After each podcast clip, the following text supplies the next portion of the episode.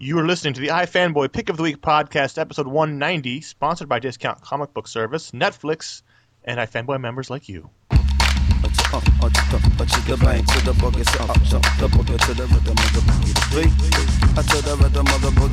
I dare go like simple and plain as prominent basic Zulu arrangement, rockin' amazement, flocko, radiant from heaven to pavement. If only is a facelift from nothing to play with. Spend time hating. Hello, welcome to the iFanboy.com Pick of the Week podcast, episode 190. My name is Connor Kilpatrick. I'm here with Josh Flanagan Hello.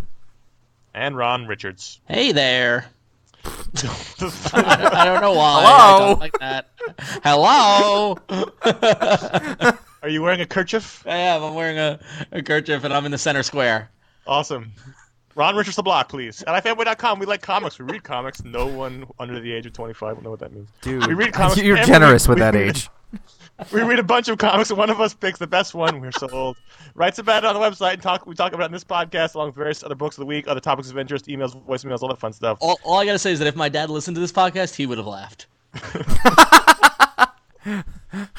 that a terrible going for Paul us. Lind. Before we get to the show, a quick reminder and warning: this is a review show, so we will be talking about the things that happened in this week's books.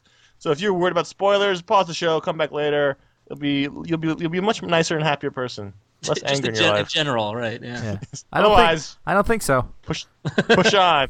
This week, Josh, you had to pick, and there was about a billion books I to don't- choose from. I don't think that I would. this this end of the quarter thing. My God. The last month has been. It's all rain and a hundred comic books a week. Well, the, the, no, the, well, not even a hundred comic books a week. This this particular this is the last Wednesday before the fis- the financial quarter ends. So apparently, Marvel and DC just had to throw up every book that they didn't get out this quarter today. This week. I don't think it was DC so much as Marvel. I mean, DC had really- a lot too, though. I had 20 Marvel last week. really I had- had 20 this week. I who knows. I had tw- I had twenty six books this week. Jesus. I, I spent I spent eighty dollars on issues alone. Like I literally I didn't buy the new Rick Geary book because I spent so much on issues. Who who did wait? Who else is left? Who can who got killed? Rick Erie. There's a lot. It looked good. I looked at it on the shelf. It's It looked good really one. good. Yeah, What I'm gonna it? get it anyway. No, I just want to know what it is, and then I will move on. Oh, I forget who it was. Oh, it's, uh, oh, We'll, we'll talk about it after the show. I'm walking Edit away from this show. Walking away. That's right. I had 20-ish books or so, and I read all of them, and that is not conducive to enjoying comics. That's what I can tell you. Um, but uh, I, you know what is funny is that I didn't. I, I had a pick. Like as I was like halfway through, I was like, "Hey, that one was pretty good," but I wasn't really sold on anything, and I left uh, Greg Rucka's Detective Comics starring Batwoman for the very last thing that I read. Um, Wait, wait, wait, wait. It's not just Greg Rucka and J.H. Williams on the third well, here's the thing. This has something to do with it. Now, Okay. a lot of people, almost more people than not, were were in this because of J.H. Williams. Um, he's a guy that people love to death. I'm I've not historically been a really big fan. I never finished reading Promethea. That was his big thing, and and I didn't I didn't you know like I can appreciate him or not and everything, but um, he's not my favorite. You know, like he's not somebody that I get totally excited about seeing. Um, but I was really looking forward to seeing Greg Rucka get back on this. And then, sort of as I went through it, I was really happy about the Rucka stuff. But it, even to me, who's a who's a giant fan of the guy, like it kind of took a back seat to the to the uh. Williams art that I was seeing because I think he was doing things that I didn't expect. Like I know the main pages that that everybody's used to, um, like the the like they were in the preview and and there are those interesting page layouts and everything. But I think that I didn't expect to see the sort of style change completely as he got to the uh, you know Kate Kane not in costume. the day scenes, the day scenes Yeah. versus the night scenes. Yeah, And yeah. then and then even even in there there were a couple of other kind of like almost David I wrote this in my I wrote this in my review like there's like his day scenes look almost like Jamie McKelvie yeah. in parts and then and then his other stuff you know is that sort of painted you know it could be almost alex ross and then there's it's some there's like a little david mack in there too Yep. like it, it was all these different things that actually worked together i didn't find it jarring at all um and i was i was really impressed by that and I, one of the things is you see those really nice page layouts that he does um but also he's got other pages where he just keeps it simple and effective and I like that because he's not like trying to do it on every single page where it doesn't necessarily need to fit. Um, and those are the things that really stood out to me. It came up on the site that in my review I didn't talk all that much about the plot. Um, there's a reason for that, and it was that so far we don't really have much to go on yet. Uh, there's Kate Kane. We we see that she is recovered from being stabbed in the heart. um, and she's running around, and she gets a visit from Batman. And really, this is a get to know you kind of issue. Not a lot happens. A, a new villain shows up at the end. I'd be hard pressed to tell you what sh- what her name is or what her deal is, but um, she has Well, well, stockings. well, she's the she's the new head of the the crime. oh, right, the crime relig- Bible people. religion. Yeah, Right. So she's they're the people that stabbed her in '52 in the first place. So Her name is like her, Alice. her arch enemy. But even though Uh-huh. she's new, this is her arch enemy group. But th- I thought was best about this issue was you didn't need to fo- know anything about her. Really, she hasn't had much of a history no. anyway. Well, the, the She whole, maybe maybe appeared in ten books. Well, the know? whole thing being that you know she she was announced, God, th- it must be three or four years ago at this point, probably three, and you know everyone made a big stink about it, and and then nothing came of it. Like she just didn't, she never got a book. She would show up every once in a while, and only Greg Rucka would write her. So and she was always kind of interesting. You know what I mean? Like there was all the jokes about her being like a one note gay character or whatever, but he never wrote her that way. And I always kind of when she showed up, I was kind of interested because it was new, I guess. Um, and for me, this was you know the main part of this was getting to know this character and and the things going on because the overall plot, that story of hers, the fighting the the crime Bible people. That's the same thing that's been going on with her. It went on all through the the crime Bible Five Lessons of Blood miniseries. Um, it's what was going on with her in '52. It's just the same story, and and there wasn't like a huge plot twist or anything to that in this one, but it was a, a lot to like otherwise. I think. Uh, the, the the the bigger question is that now I don't know for sure, and who knows behind you know in the offices or behind the scenes, but I've been aware of this Rucka J.H. Williams collaboration for what two years now. Yes. You've known of it, and a large portion of that was sitting on it eh, by DC, and and as evidenced by like that that Batman, that's that's Bruce, that's not Dick. I mean, they're gonna probably. I don't know if they're gonna change it, to, but that it looks like Bruce. I mean, Doesn't uh, have to. Doesn't for- matter. It doesn't have to. It doesn't have to be right, but I, I got the feeling that it was, but that that could be tainted by the fact that I knew that they were sitting on this. But oh my, could you imagine if they came out with this right after Fifty Two? Yeah, it would have been it would have been huge. Yeah. Like, well, because- it's huge now anyway. But Beca- yeah, because because here because here's the thing. I mean, Connor, you're the Batman guy. Josh, you picked this. This this was my pick of the week as well, Really. purely for the reason that after I finished reading it, I felt as if I I had never read comics before. yeah. Like that. That's what it felt. That uh, like that. The, the art by J. Well, and the the story by Rucka is top notch, and he's amazing. and We know how great he is. The that combined with the this amazing art from J. H. Williams, I felt as if I'd never read comics before. Like my eyes were open. Like all of a sudden the lights were on. I'm like, that's how you make a comic book. Yeah. Like oh, like those double those two page spreads. The one towards the end when she's kicking. Yeah, that's a really good one. That's the one that always comes to mind. Oh Um, my god! It just it just it blew me away. Like I didn't know. I, I couldn't believe. I, I read it like three times in a row. I couldn't believe what I just read. Well, you know, one of the things about the art that I, I highlighted in my, my review, which I thought was really important, was that Williams found this really interesting balance of of sexiness and strongness that di- wasn't cheesecakey. Like it's a beautiful girl and whatever, but there was no butt shot. You know what I mean? Like you see in, in every other book, and even it even the crime Bible, like you know, her and Renee were just were just done up as as you know, they look like sex dolls. But in this one, like it was, I don't know, they they just they found that right balance of stuff, and I, I was really really impressed by that. And I just I don't know, I want to know, I want to read more of this story. Um, the other the other half of it is that there's a there's a backup story uh, about the question, um, also written by Rucka with art by Cully Hamner, who is who is no slouch. I, I don't see enough of his work. He just did the um, uh, what was it? Uh, Black Lightning Year One, I think was Yep. the last art he did. Um, just a like she's apparently answering questions off the internet. That's what she does now, and that's fine too. And that that was uh, that's like a lot of times a backup story you can sort of take or leave, but that one I was like, ooh, I want more of that too. And so uh, it was just a good comic book experience. Um, really enjoyed reading this one, and I, it was the same thing. I don't know if I felt like I'd never read comics before, but I was just like, that was that was good classic stuff. It's not often that you read. It's, it's when you get a Greg Rucka book that is a pick of the week kind of book. It's very often not. It doesn't smack you in the face, like, oh my god! It's just it's just there as part of a whole that's got a lot of quality to it, if you know what I'm saying. Um, and even like the you know the checkmate issues that have been pick of the week in the past, it wasn't it wasn't that they had these amazing blow you away moments all over the place or like all the Gotham Central books. It's just that they were so solid and enjoyable and compelling. Um, Yep. yeah, Yeah. that- No, I would agree with that. yeah. Uh, it's funny because I finished reading this, and similar to how Ron felt, I, I finished the main story, and I thought, "Damn, that's so good. I wonder how many we're gonna get. Four, six? Mm-hmm. Yep. You know, before he just can't. I mean, there's no way he can keep this pace up monthly. Just, just. I mean, Well, I, I think Oh, it's done. I think uh, from from what I believe it's I, I believe it's done in, in the can. all of it. That's I think so. That's what I heard. So Well, it's possible. Well, I think the, the the unintentional brilliance of the delay is that at least if Batman never shows up again, he can be either Batman in this in this Yeah. beginning. I like even have th- that's what I was gonna say is that like you know I don't know enough about what Dick acts like in in Batman. Is he trying? Does he go out and try to act like Batman? Does he stand in the shadows and does he get all? I mean, I would imagine that he would play that role. So that's why I was like, that could totally be Dick.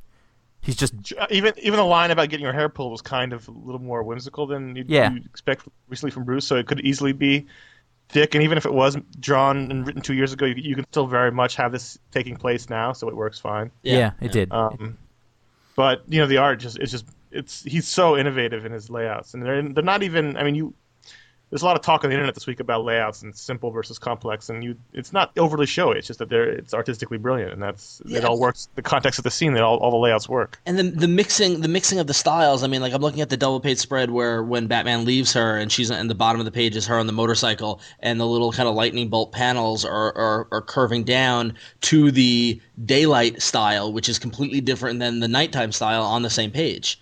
I mean, like, it, it- I mean, just the mixing of those kind of those looks, and then, like you said, there's the page with the the the you know kind of watercolory David Mack esque kind of like memory kind of thought, uh, memory panel. It, I mean, it's it's just amazing to see it mixing in a way that they don't get in the way of each other, and they all work together nicely, and it just and it's, it's just elegant. and Like, and Dave Stewart also going on top of that with different coloring styles for for the oh yeah, totally. too. It's all part part of the whole big thing. Yeah. Oh Um, man. I mean, he's got you know, Rucka's got a hell of a team going for this book right now, and uh, it's it's good to have him back.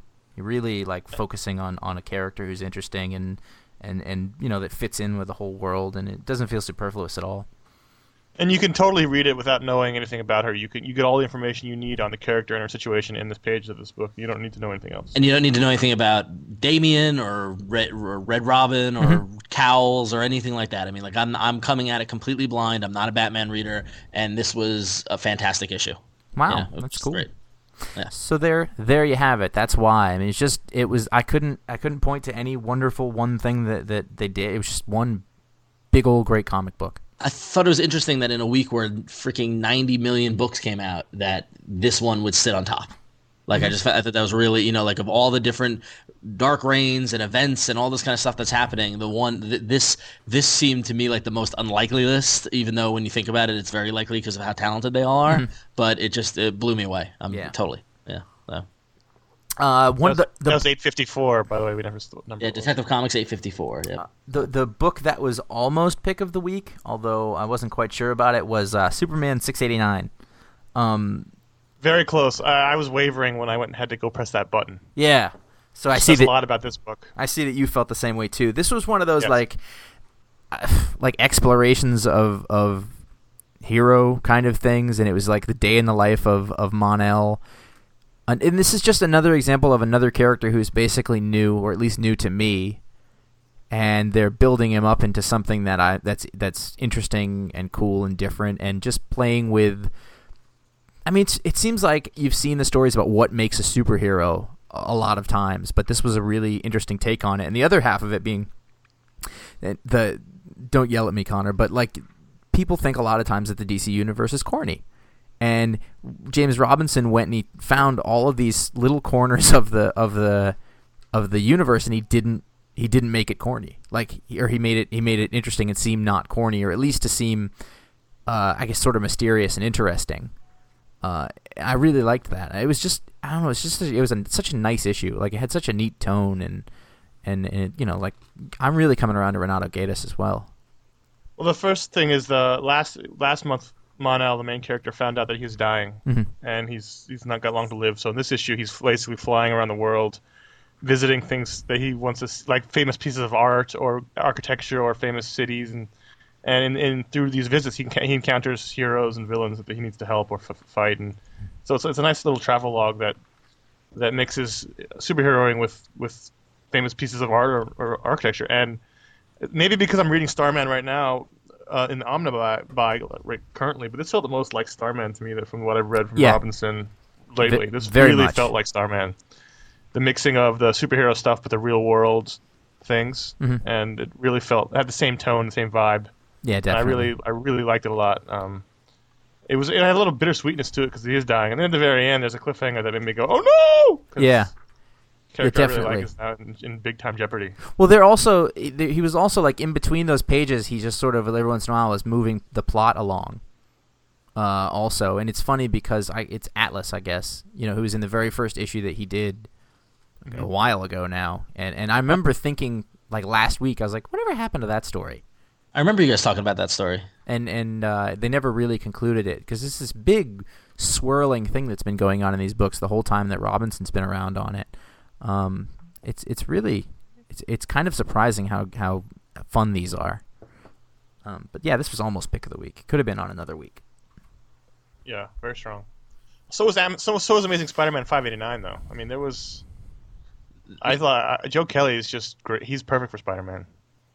Who Yeah, no, this whole this whole arc has been. I mean, it's been really, it's been really kind of. It's funny how the pace on this arc has changed. Where it feels as if uh, the the past previous arcs were really kind of long and drawn out because it was going over the whole brand new day year and everything.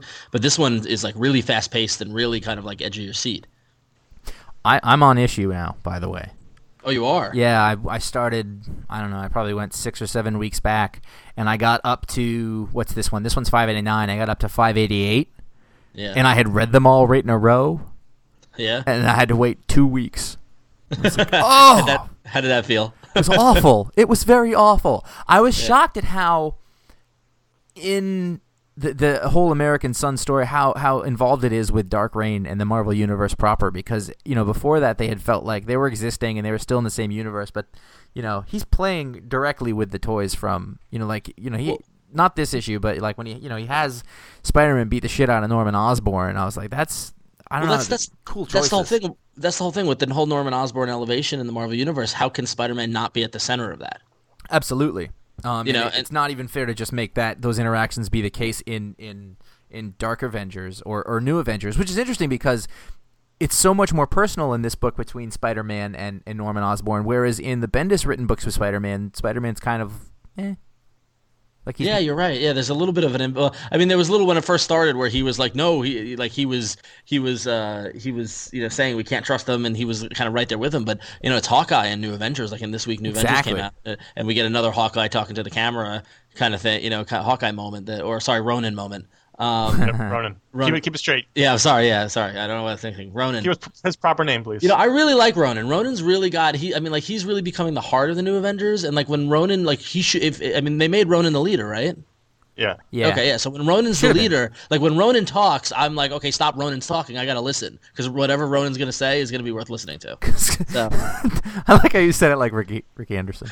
exactly. Whatever Ronan says, I'm glad Ronan's, you Ronan's the on that. best. But yeah, but I mean, it makes sense that it would be more personal in this book, and then the fact that you know that Kelly is reaching out and involving you know ancillarily the Fantastic Four and Uh-huh. and you know like little things like that. It's, it's neat. I mean, like it's what I would expect from this you know Spider-Man's role in this whole greater big story. You know, the, it, what's interesting too is I think there's been a different artist on each of these issues. Yeah, There has For the- been. yeah, Yeah. I didn't care. Yeah. Like it didn't really I really liked them all. They were all good. They were all good yeah, artists. it, it all worked, and and so that works out fine. If you got to switch around, fine or whatever. But I really think that that sort of the the personal vengeance that that Peter Parker's feeling towards Norman Osborn is much more authentic in here than, Yeah. than in the other books, and I, f- I find that makes it really satisfying. I, I it's shocking to me that Kelly hasn't written more Spider-Man because it feels so right. Feels so right. It yeah, does. so- Yeah, how could it be wrong? yeah. Let me ask you that. The Uh, only thing this the only thing this book could use that would make it a little better would be a little more Ronin. Well, if you want more Ronin, then then I think Dark Avengers six is the place to go. I might be getting mixed up with New Avengers though. I can't remember. Which yeah, I think which. you are. Yeah, I don't think Ronin is in Dark. Ronan's not in Dark Avengers at You're all. right. You're right. You're right. Sorry. Who But can- so, uh, He should be though. Yes, he should. Yeah. um, what do you guys think of this? Uh, are you are you still down with this? Because this was pick of the week for a while, or the first Dark one. Avengers. Dark Yeah. Avengers number six. Yeah. Um, I, I I loved when the when the little when the Dark Illuminati get together, but I the the panel where Osborn yells because I told you to, I could have done without. That I was a- like that because I, I like his. I mean, he's he's mad. I got the That's- moment, but uh, Deodato's that angle and the, Uh. the I mean he looks like he looks like Sloth from the Goonies. Well, that's the thing you get with Deodato's art sometimes. I- I, photo, ref, photo referencing. People I've to it. officially decided that while, I mean, he Deodato's not for me. Yeah. I, I just he's not he's it's funny because he's you know he's one of the top Marvel guys now, but like I just I it's that style is just not something I'm digging. Um, I got I, I got to be honest, this book's boring me at this point. Like, I'm like, get on with it. I really like. I'm probably reading it for the show Yeah. at this point, which is very painful to say because you know Bendis Avengers should be among my favorite things, but this one and all the other Dark Reign books that I read, I was just like, eh. I was so much I more wonder. excited I mean, by my I thought DC this was one of the better ones Mhm. since the first issue, but I but I wonder if the whole entire enveloping Dark Reign thing is a t- is adding to that feeling because there was a billion of them this week, and Yep. It might be. and I think, but but a lot of them cover the same ground. They overlap, and Mhm. if you're reading a lot of them, then it might. You know, I I even dropped a couple. I was reading the Hood, and I this week I decided, you know what, forget it. Like I just too many of them, and it it really adds a lot to the stress of it all. Well, I think it's that I, I really enjoyed. I think that I had read Amazing Spider-Man before this, and I really liked the Dark Avengers in that book, and I didn't like them in this book. Not Right. not or not didn't like them, but wasn't interested. And really, I really don't like the Deodato art. It's it's just I, I the just the whole and I know this is so lame because it's called Dark Avengers, but the whole thing's kind of dark and sludgy, and I just Less the Marvel coloring though. yeah I It's- know. Yeah. And and the thing the thing is that I'm reading it because like in concert with like New Avengers Mm-hmm. and and the other things for the greater you know because because the, the stories are being tied into each other you know loosely or tightly Mm-hmm. and so like I kind of want to see what's going on on either side because I want to know what's going on in the greater universe. Um, but this one this one was was rough for me at least. I mean you know mainly in the mainly in the art department, also in the in the story department where I mean it's it's nice to see it's cool to see you know behind the scenes and Osborn you know, barely able barely able to keep everything together and like and dealing with all these crazies and stuff like that. But I, but part of me finished reading it like it doesn't have to be this complicated. Like it just seems so complicated. Yeah, you know what's But- funny is that one of the more interesting things in this was the Sentry. yeah. Well, I mean, to be to be completely fair, like I'm like, well, look, they're finally doing something with him. I thought it was interesting. I thought it was an interesting decision to have um, Bendis to have the Sentry go to um, go to uh, was it Naboo or, or what what what planet is Jar Jar from? Nabusabunka, yeah, when he went when he went to see Boss Nass. Yeah, that was I thought that was an interesting choice. the planet core. So, what Sorry. so what happens is, is that the the uh, the uh, a rogue f- faction of Atlanteans attack L.A. and Osborn wants them vanquished. and He wants Namor to do it, but Namor you know Namor rejects it. Which, by the way, the whole idea of villains teaming up together, you know, they're gonna fall apart. I didn't think it would fall apart this quickly. But um, but that's one thing. So, I thought it was funny that all those other people were sitting at the table and never said anything. Yeah, By the exactly. end, Doom's like, "So can I go?" Yeah. Come on. but um, but so Namor won't play along, so he sends the Sentry, and he says, you know, to kill all the Atlanteans, but bring one back so they could drag him through the streets and all that kind of deal. And the Sentry does it, and it's and they're in this underwater kind of city with the bubbles, and it looks like Star Wars Episode One. well, the thing But, about uh, this is going to be though. To me, I'm thinking that like, Sentry can't co- he can't come back from this. right? Yeah. Like even if he's not doing, I mean, he's not under mind control necessarily. He's just he's just doing whatever. And I think it's kind of if you take him as instead of trying to convince all of us that he is the the Superman of the Marvel universe, like he's this huge loose cannon, this this loose dirty bomb. You know, they could go off and just wreck everything all the time. And I I, I like that as an idea more than I have in the past. I that's one thing that impressed me about this issue.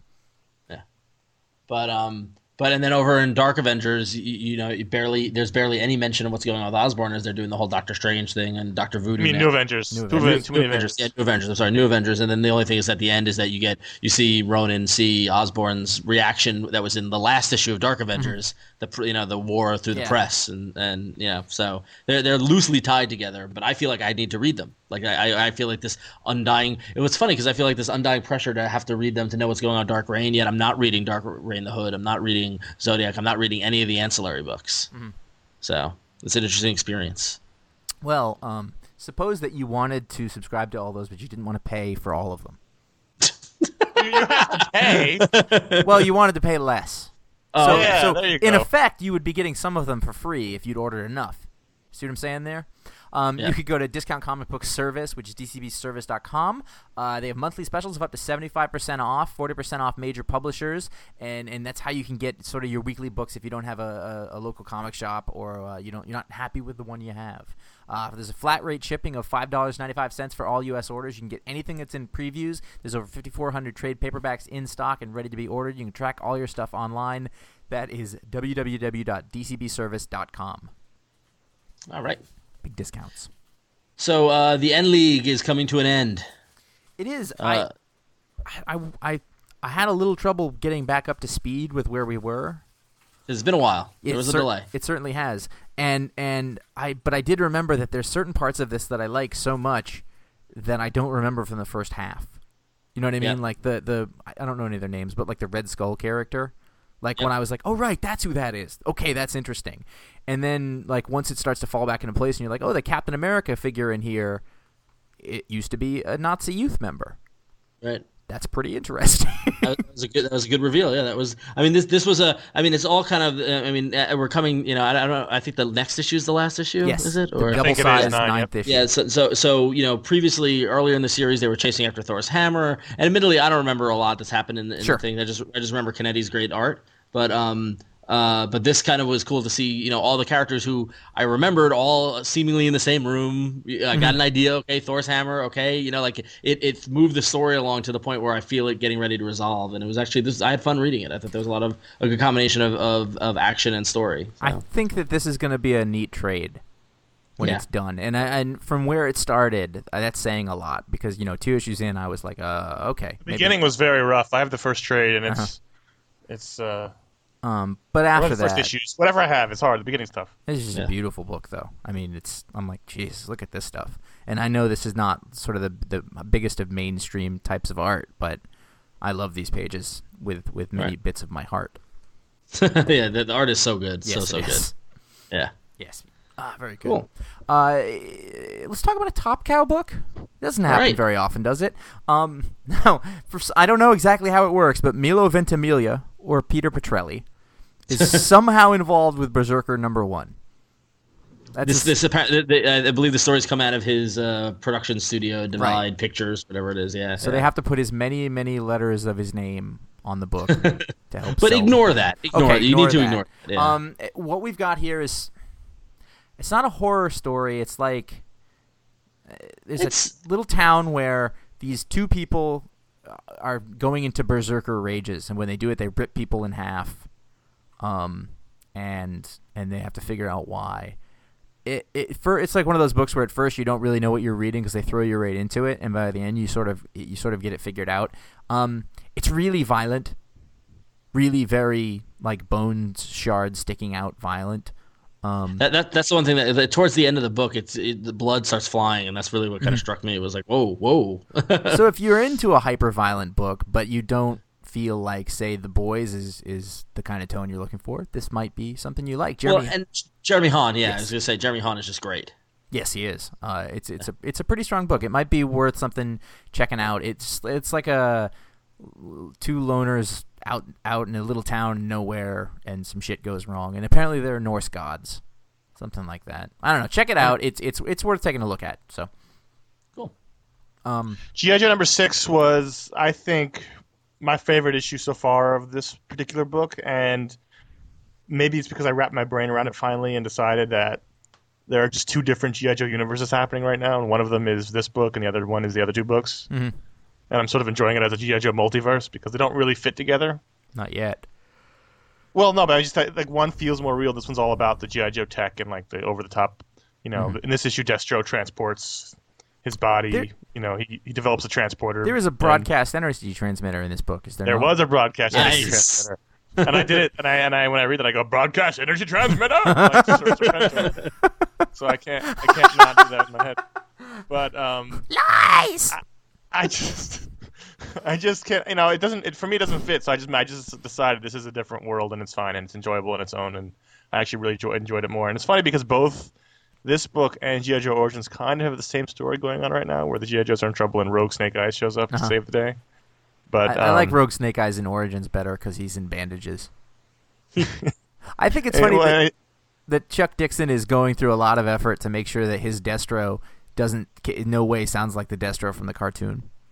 Like you mean the to- overly phonetics yeah, Scottish exactly. speak? At no point is he going to go Cobra Commander is a buffoon. Just not going to do Yeah. it. Well, he was. He's always supposed to have been Scottish, and that was one thing that sort of went to the wayside. but Yeah. yeah. It's kind of like it's kind of like Chris Claremont writing in the late '80s, where everybody's Exactly. accents are phonetic. It was a good issue though. You're right.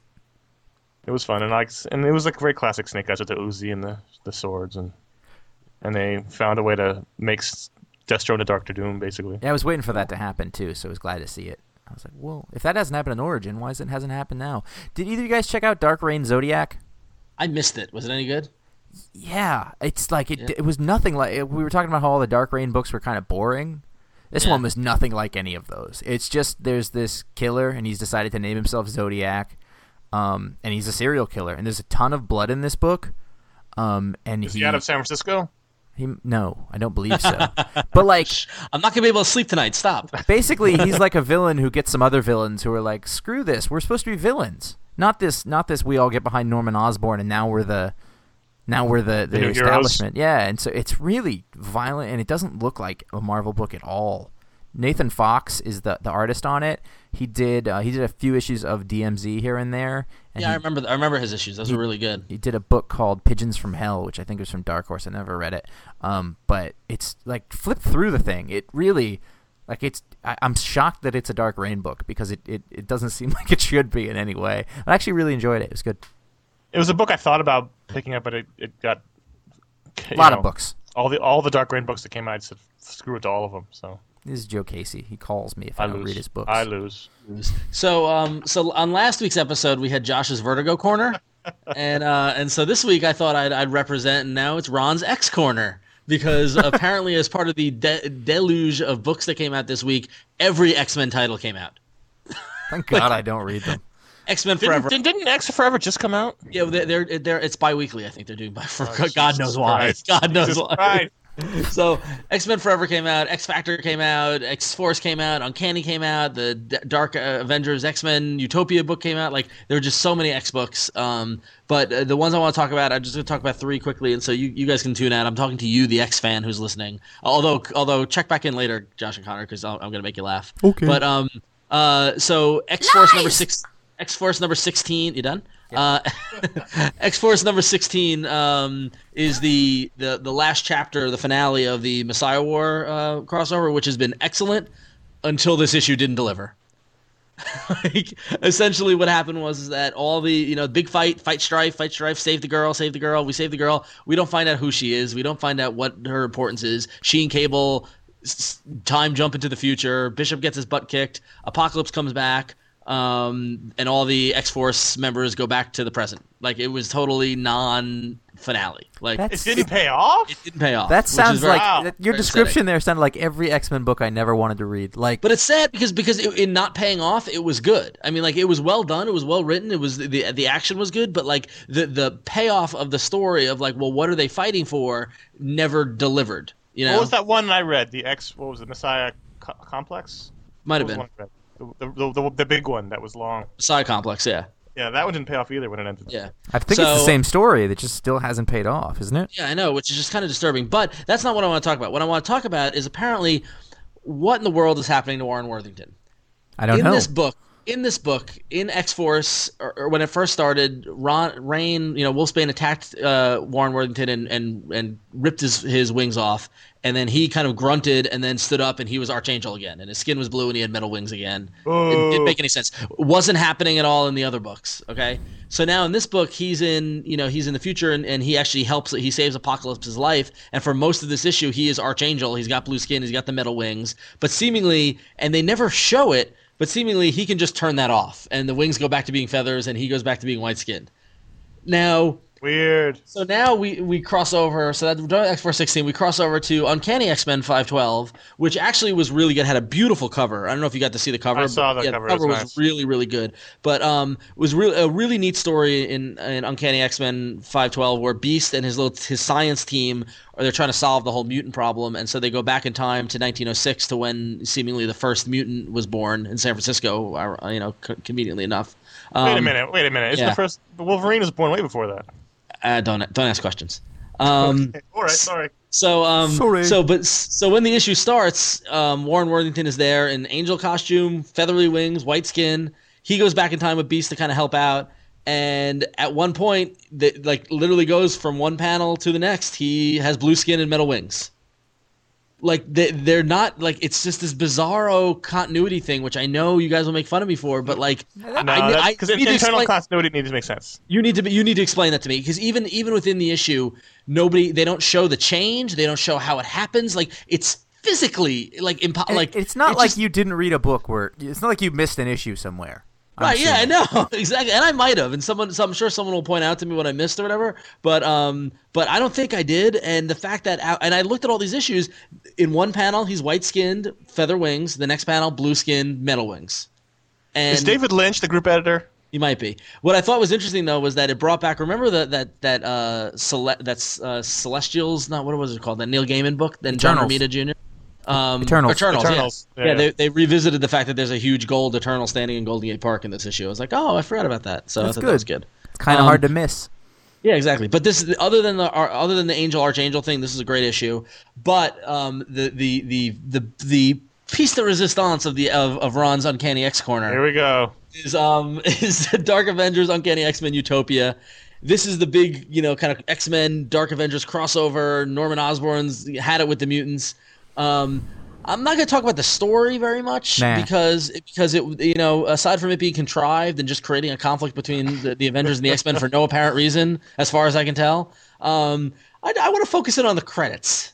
Um, Oh, so in this, Matt Fraction wrote it. All right, fine, that's great.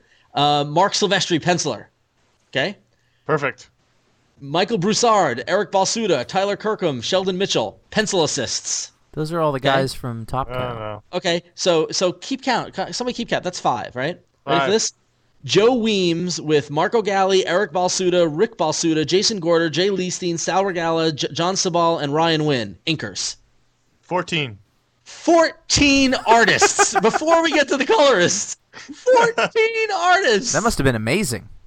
So what you get out of it is is that pages look completely different. Like, like it's just like it's vaguely Silvestri, Right. but but it's not. And like the thing is, is that like and and not to and not to, and by no means do I want to you know because you know because a couple a couple of those names in the pencil assistant inkers They're are good. good yeah good you know like Tyler Kirkham and and Sal Regala and John Sabal and you know I mean like these are names that are good names and and and you know, Ryan Winn like th- these are names I recognize that do good but you you you, you got to have some consistency on it and and unfortunately it came it came across for me like really no- noticeably as I turned to a page with Angel with feather wings um but it, um, sounds like, it sounds like to me they sold you the book as a Silvestri book. yeah He walked in, shook your hand, walked out, and you had to deal with somebody else. yeah there, exactly there, there's Who may one- have been fine, but it wasn't what you you were sold You mean on. you mean like when we have a guest host?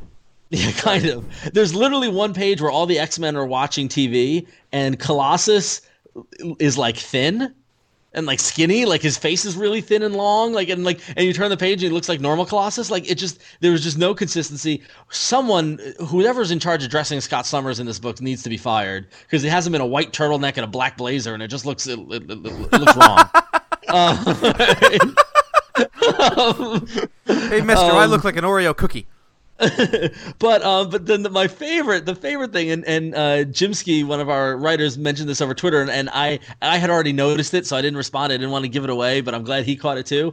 There's one moment. So basically, the, the whole story is that you know humans and mutants. Uh, mutants protest the uh, humans protest the mutants being in San Francisco and there are riots and and that sort of thing. Again, seemingly out of nowhere because in Uncanny everything's lovely, but um, uh, so there's this big kind of you know riot scene in the beginning, and then it, it becomes one of those like where the whole world is watching, and it, and it kind of goes around the world to show you know it shows uh, you know Aurora in Wakanda watching on TV, and it shows the new Avengers in New York City, and Ronin's there, and um, it shows the Fantastic Four. But then there's a panel from La- La- Latveria, and there's Doom with Loki, except Loki's a dude.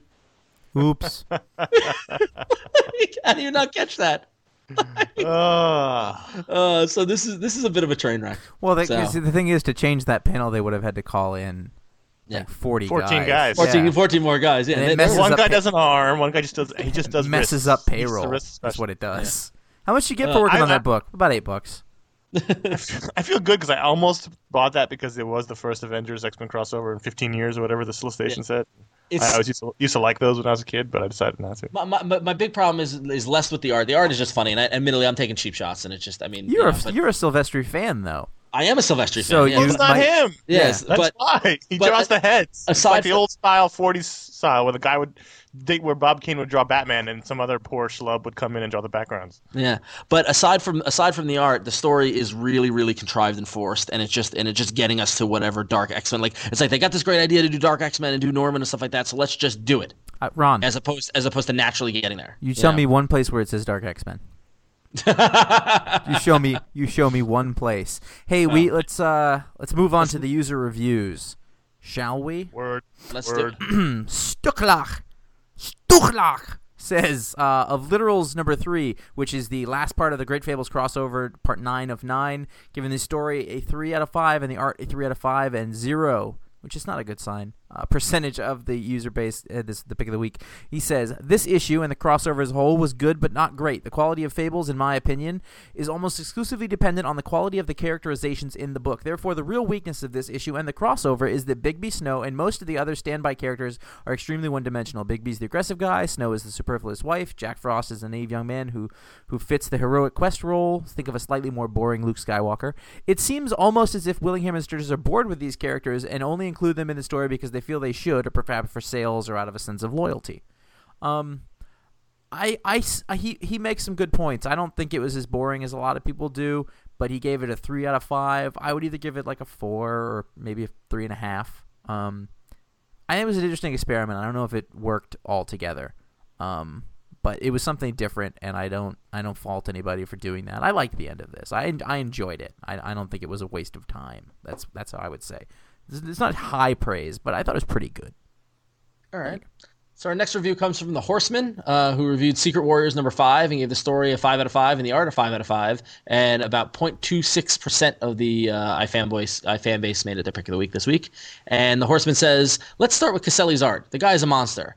What I love about his pencils is that every character has a very original look. It's not just the costumes or the hairstyles, but every face is unique and distinguishable. His Nick, Nick Fury is bang on. There's also a dynamic flow to his panels, and his use of, use of perspective is fantastic. After picking up the first few, few issues, I bought the first three volumes of Avengers: The Initiative in trade. Yes, I like his work that much.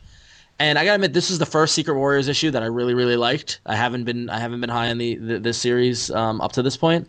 Um, basically, Nick Nick Fury leads uh, the the new Howling Commandos and Dum Dum uh, into well, not the not the not the Secret Warriors team, but the kind of loyal Shield guys. They want to steal the helicarriers, which I thought was great. Um, I can't disagree with the Horseman's comments about Caselli's art anymore. I hate Caselli's art. I just it's too muscly and bulbous and like I just don't I don't don't like it. If this if this book had more of a cleaner line, um, slimmer kind of artist, I think this would be amazing, like an Alex Maleev almost, you know. But Caselli's art just ruins it for me. So I like the art, but that's that's not the point. The point is the last two issues have been great. the last two issues have been good. Yep. Because why? Because they've been mostly about Nick Fury. Yep. Whereas I still I still can't tell you the names of the characters, the other superheroes, the other super characters in this book. Yep. His his team, I I don't know a thing about any of them, nor do I care about them.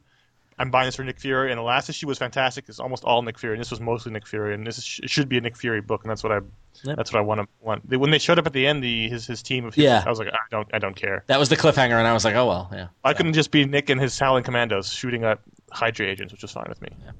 So um, you can go to ifanboy.com forward slash comics, and that's where you can uh, do your pull list. And you can come back on Wednesday or after Wednesday and rate them and write reviews, and we might read your review on the show. And they're all up on the website. You can go comment on them, talk about them. Lots of discussion in the review section. Um, so go to ifanboy.com forward slash comics. And when you're done with your comics, head over to www.netflix.com forward slash ifanboy and sign up for Netflix if you haven't yet. Everybody's doing it. Everybody's watching movies. It's fantastic. They've got over 100,000 titles.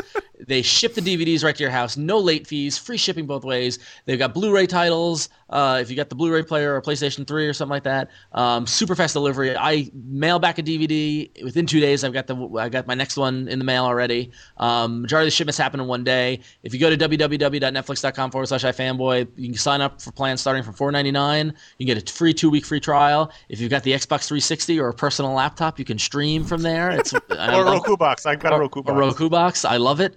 Um, so yeah, so it's it's fantastic, and that joke will never get old. I don't care. Whoa! and I don't know if anyone catches it, and it's fine. It's totally Exactly, fine exactly. because we're friends with him.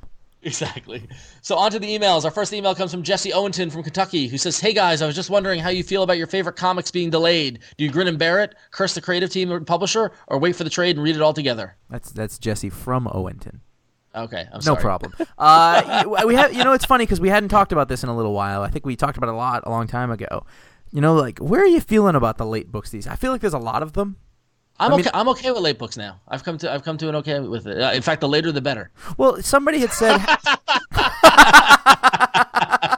like I like late books. I won't read a book that's on time. Yeah, no, I, the, the scheduled books, whatever. Keep me guessing.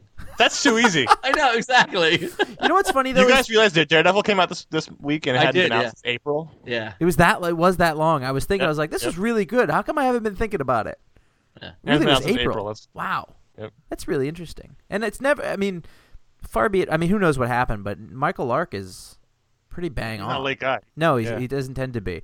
Um, it's funny because like we did the show that was like the best of you know the year so far, the video show, and somebody brought up the fact like, how come you didn't talk about Old Man Logan? And I was like, because I don't know when it's going to be over, and I don't know how it's going to end, and it's awesome, but like Well, I, we could have talked. We could have talked about Old Man Logan. I guess we could have. you know why? Because we probably. I mean, I I mean, because it wasn't coming out. It wasn't. I mean, because of the delay. Yeah. well, the thing we is that you just you're not thinking about it. That's the only Yeah. thing. So it's gone from your mind. That's yeah, why. Yeah. from your mind. It, it depends on the book. Uh, for me, it's if it's like a Marvel DC book that's later than a few, like a couple of months, because a couple of months anything can happen. You know, Mm-hmm. You- artists get sick or hurt or something. But if it's like a book that's tied in and and and, lo- and tied into everything, and it's later than three months, then I've got a serious problem with that. I Um, have a lot. un- unless it's a guy like George Quitely or, or or George Perez or Steve or McNiven. There's a, there's a handful of artists that I will give uh, leeway to because the art is so good. But for if it's a normal book, then I've got I find that the, the, I find that there are. Everybody okay? Yeah. I somebody dropped. somebody somebody smashed something in anger. I, I dropped something. I'm sorry. He just I'm he was so sorry. amazing. I want to read the Legion of Three Worlds. it just late books get me so fucking mad. But I don't think that either of you guys, like Ron, you don't get as mad about it as you used to at all. well, I, well, no. I mean, I've got other things to be mad about. To be honest with you. I kind of, you know, I've got life in perspective now. know, you, you look, you look tired. Um. Yeah, Anyway, exactly. you know what's what's funny? uh you know what's funny? Uh, is th- I forgot. I forgot what's funny. no, I, you know, I, I was going to say I funny. I am not. It's not. It's not at all. It doesn't bother me as much because I understand. Like I don't get mad about it. There's people who get mad about it. Like they're like, why can't they do these on time? And it's like, well, Jesus, all it takes is one slip up. All it takes is somebody to get the flu for a week to throw the whole schedule off, and Right, and then but- a book's three but, weeks I- but- late. But, at the same, but at the same time, I mean, Lost comes out every Wednesday. Right, but there's a whole bunch of people working on Lost. Plus, they only do twenty in. of them. Yeah, no, I know, Yeah. I know. I, the, thing, the thing is that it's it's a harsh reality and it's sad, and everybody has the best of intentions, and no, and this book is going to be on time, and it's never going to be late, and yada yada. And then, like you said, somebody gets sick, or somebody go, gets another project, or they go to a convention or whatever, and then What I- next thing you know, it's late, and it, and it's it's kind of like I feel like I've been beaten into submission. Yeah, So yeah. Yeah. But then the, the, the super late books, like your Ultimate Hulk Wolverine books, that's ridiculous. And Well, I feel like once that once Ultimate because that's over now, it's done, right? They wrapped it up. Yeah. So once Mm-hmm. that wrapped it up, I feel like the cosmic late book reset button was pressed, and we didn't really have any more ammo, and now we need something to be like tragically late that we can hold up as the as the as the martyr for all comic books. you know, Kevin well, Smith still put out three issues Batman in a row. Robin. Yeah, that's true. Yeah. All Star Batman And there's and Robin All is the winner. All Star Wonder Woman. Oh right. Yeah. She- If it never came out, does that count as late? Well, we interviewed the guy. and He talked all about it. Adam I mean, Hughes, We've got right? it on tape. Yes. He was ahead on Jeez. that one. Oh no, I've worked Yeah. ahead. Well, I, it's ho- technically ahead if it never comes out. I hope guess. Batwoman isn't late because the art is so good. I don't think you have to worry about that one. All right, on to the next email. Robbie Dizwanar from New Jersey says, "You know how Detective Comics, Streets of Gotham, and Action have backup stories for an extra dollar now? Wouldn't it make more sense if they put those short stories in the front of the books and made them warm, warm-up stories instead?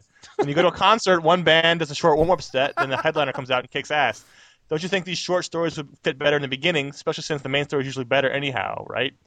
Um, I always thought you're supposed to save the best for last. Maybe it's a, just how we were raised in New Jersey. Maybe it's different other places. There's more. Well, uh, now that I think about it, I thought we were just going to skip this part, but now that I think about it, preview should be in the front too. You always see previews first at the movie theater, don't you? You know, And that's from Robbie Dwazar. So yeah, I don't know if it's if, if that's all one word or if it's an initial. Yeah. Is Robbie Zwanar. D, Robbie D Zwonar or Robbie Zwonar, which is difficult to Let's, say. let's answer his question. Okay, that's fine. no, let's talk about his name for a while. Um, no. next email. Next email. yeah, I mean, I, I, I, I think that if they put him in the front, they'd be hell to pay. I think everyone would flip out. It It, would break. The, That's it would, that, but it's but it's so arbitrary. Yeah, exactly. Like, it's so stupidly arbitrary to, to, for people to flip out about something like that. It really is. Yeah. Um, I like these these co-features that they're calling them.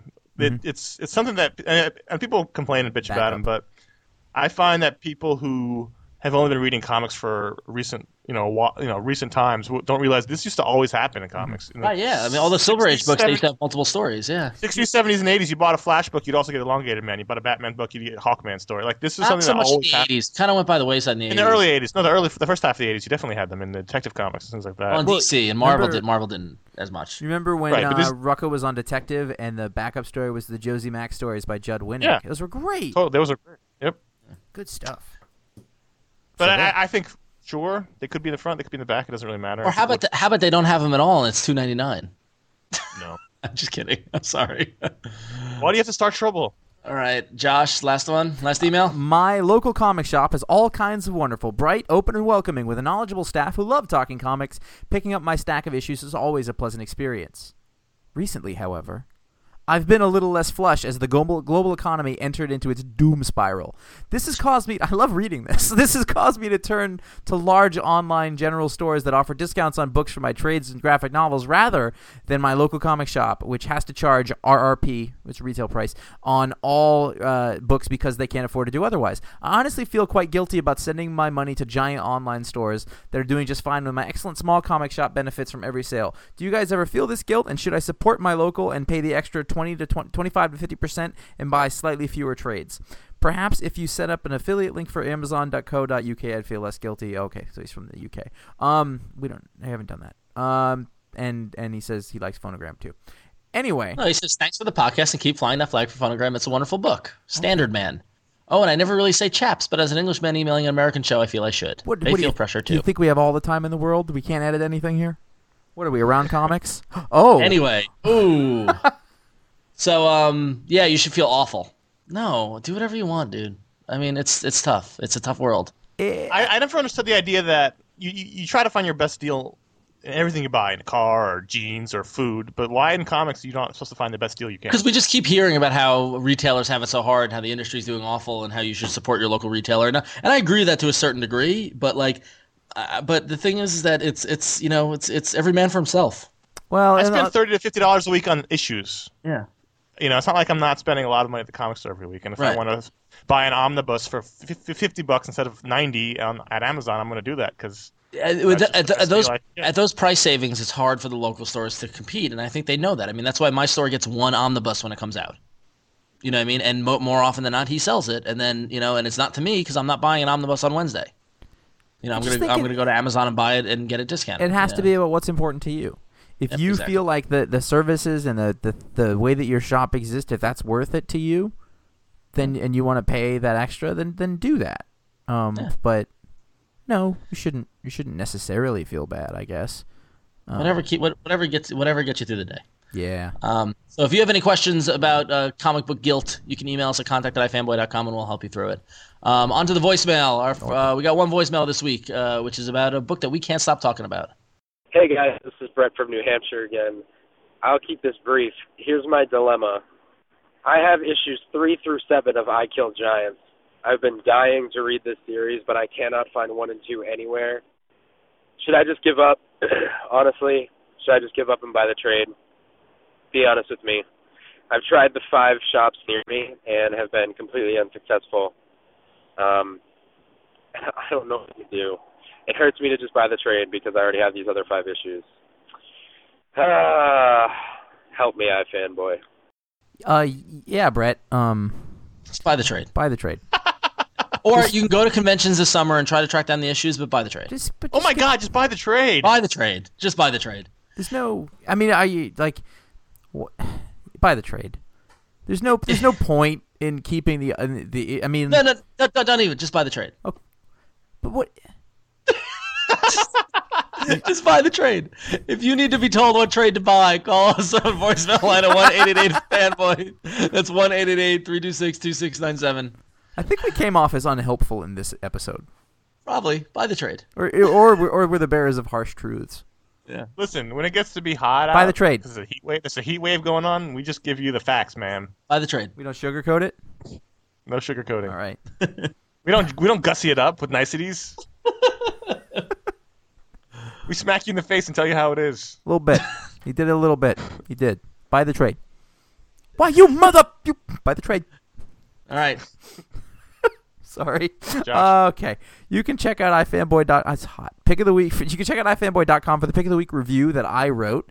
Uh, and, and, and tell me what you think of it. Uh, and and more in depth comic book discussion on all sorts of things. There's there's new writings that go up every single day and all sorts of really good discussions.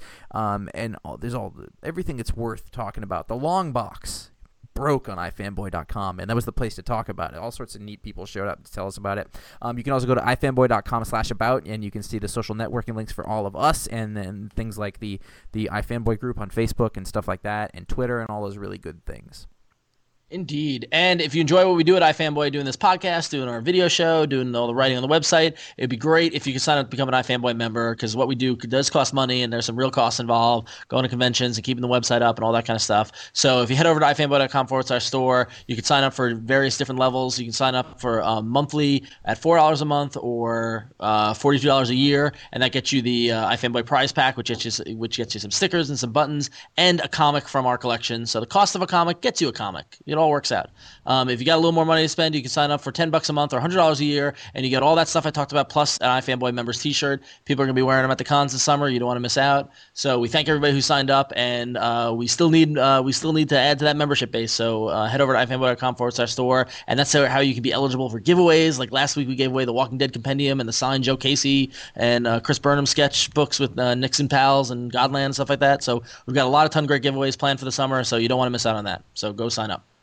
And while you're at ifanboy.com slash store, you can check out the Power Responsibility t-shirt, which is our, our limited edition shirt. It's $15. You can get that there, and it's in red and it's in blue, and it's going fast. You don't want to miss out on that. And you can still get the original iFanboy intern t-shirt from revision3.com slash store. And you can wear that, and then we can order you to do things. awesome Get me a coffee. you don't drink coffee Just get me one, and then I'll pour it out in front of you. and when, after that's been done, I call you you can head over fucking- to ifanboy, ifanboy.com forward slash Amazon, uh, where you can buy movies and DVDs and video games and books and comic books and all that kind of stuff. Help us out in the process. Amazon's got great offers, uh, uh, great deals. If you need to get the I Kill Giants trade paperback, go to ifanboy.com forward slash Amazon and buy it there. right below this show on the on your podcast feed, you can find a Transformers special edition podcast. We talked about Transformers: Revenge of the Fallen, just like we do with all the big releases we like to talk about. So you can check that out on your feed on iTunes below this show or on ifanboy.com. You can just go there and listen to it uh, through the player. And last week we had the big uh, announcement, the Murmur podcast, which is our other website. Uh, we had our first podcast, so that was over there at murmur.com or on iTunes. You can search for Murmur. Find the podcast. We'd hope you subscribe to it if you like this show. And we'll put a li- we'll, we'll put a link to the show notes in this show if you We will. Yeah. So We hope if you listen to this one that you also listen to that one. That was me and Josh and Paul Montgomery, you might know, talking summer movies. The ones that have come out so far, and the ones we're looking forward to. So go check that out at murmur.com and subscribe. We'd love you to. Thank you. Uh, every I found the typo for the week, and it's my fault. Every Wednesday, there's a new video show. You can go to ifanboy.com or, of course, uh, revision3.com slash ifanboy. You can watch it on your TiVo. You can subscribe through iTunes, all sorts of different ways. Uh, this past week was the uh, best books of 2009 so far, and this you love the you love the pregnant pause before the so far. well, yeah, because yes. And then next week, uh, I have no idea. What is Barbecue! Barbecue. Bar- Oh It's my that god! time of How did I year. forget? Yeah. Uh, yeah, it's the it's it's the this. July 4th barbecue show, the third annual one. That's right, where we where we cook and eat and talk. That's what we do. And if you want to email us and let us know what you think of what we eat and talk about, you can email us at contact at ifanboy.com or leave a voicemail at 188 fanboys. That's 1 326 2697. Boy, this one sort of fell apart at the end, didn't it? If you like this show, and just don't judge by this one, you can leave a review at iTunes. We we help we'd appreciate it. That's how people find the show when they're searching for comic book podcasts. And you can do that for this show and for the video show. We really appreciate it. It would takes you no time at all, and, we, and it's something you can really do to help out the show. Even better than that is to tell your comic book store buddies, your friends, all the people at your store that you talk to or secretly scorn because they like different comics than you like, and that makes them awful. You can tell those people too. And don't forget that the uh, podcast companion book from TwoMorrows Publishing came out Yes. this past Wednesday. And if you want to read a, a very lengthy interview that's about a year old with I'm in that book. I'm in it. as well as well as our friends over at um, Around Comics and Word Balloon and Pipeline Podcast and some other podcasts are also interviewed in there. Um, great, it's a great read. Eric, the writer, did a great job on it. So you can go to Amazon, you can buy it there, you can get it through your comic book store. I, I just want to say you should. I recommend you get it through TwoMorrows Yes, their website because if you buy the book through them, you also get a free digital copy, which is in color. The book is in black and white. yeah. And if you want the all, there's a ton of pictures, and if you want the color pictures The and the and experience. stuff, the full experience, go to uh, tomorrow's dot tomorrow. Oh, it's linked to our website. It's twomorrows.com. I don't know, I don't know if I but to, It'll be the show. It'll be in the show notes as well. Go to tomorrow's, buy the book through them, and you get the free color edition, which is which is really nice. It's really Goo- much better than the Google Google TwoMorrows Publishing. That's spelled T. W. TW. All right, uh, it's getting hot in here, and you know what time that is? It's time to take Time to off take my oh, pants off. Take our pants off. Oh yeah. You already As it had gets I'm gonna It's right now. Quickly, hurry! End the show. The belt's off.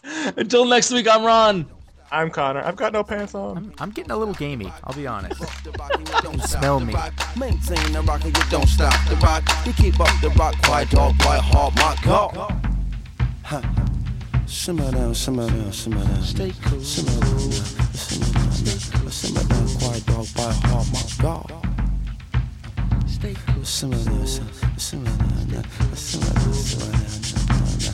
Simmer down, quiet dog, quiet heart, my God. Simmer down, simmer down, simmer down. Simmer down simmer down. Simmer down, quiet dog, by heart.